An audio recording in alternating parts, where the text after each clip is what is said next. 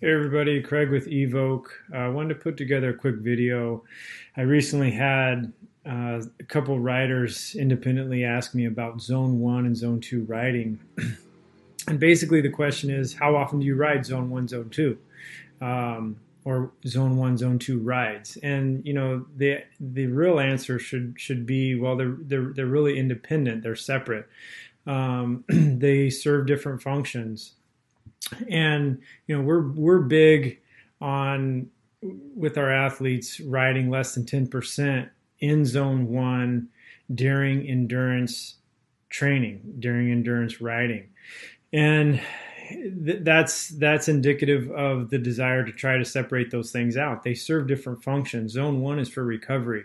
Less than 50% ftp um, you'd go out and ride a recovery ride 60 minutes 90 minutes uh, following a, a, hard day of intervals or inter, intermixed within an interval ride as recovery easy spin.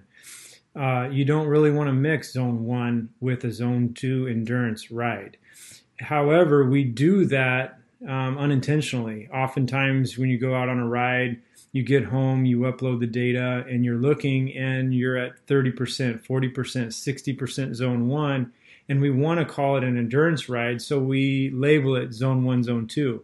But in reality, those really need to be separate. And, you know, I've, I pulled up my September here on, on Training Peaks, and we can look at a couple rides. Um, here was, you know, Saturday the 5th. And this was a four hour ride, 4,500 feet of climbing, uh, 213 watts normalized. And you can see we're talking three hours and 20 minutes or 83% um, in zone two. And that's an endurance ride. You know, we're talking 7% in zone one. I really want to minimize the zone one recovery ride time, even in an endurance ride. As soon as you roll out of the driveway, you need to be into zone two. For me, that would be 175, 180 watts right off the bat would put me in zone two. I can just call that warm up. Um, you know, in comparison, uh, Tuesday night is a fun group ride that I like to do locally here, and you know it's 30 riders. It's it's hard efforts, uh, but in reality, it's a recovery ride. 59 60% is going to be in recovery.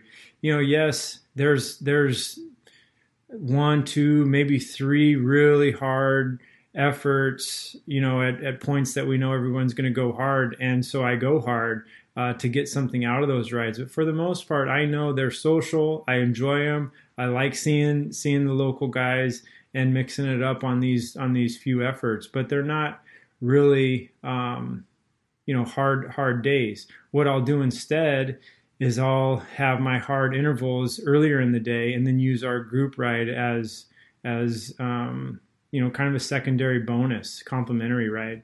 Um, again to continue kind of the the theme here here's um, here's a long ride the second week of september 73% zone 2 9% zone 1 you know a little bit of tempo um, and and very little um, higher end intense intense stuff. I, if it's an endurance ride, I want it to be an endurance ride. Here we go. Um, here's here's a Tuesday night, you know, ride where you know we're talking 65% recovery and a little bit of higher intensity but i know that going in so i go out and do 3 by 20s beforehand. So I can go out and really hammer these higher levels. Um, yes, there's a good percentage of, of recovery in there, but that's by design. I'm going 20 minutes max watts, easy spin recovery in between. Um, so th- that's by design. Here towards uh, this was yesterday, long endurance ride, 227 uh, normalized, a little over four hours.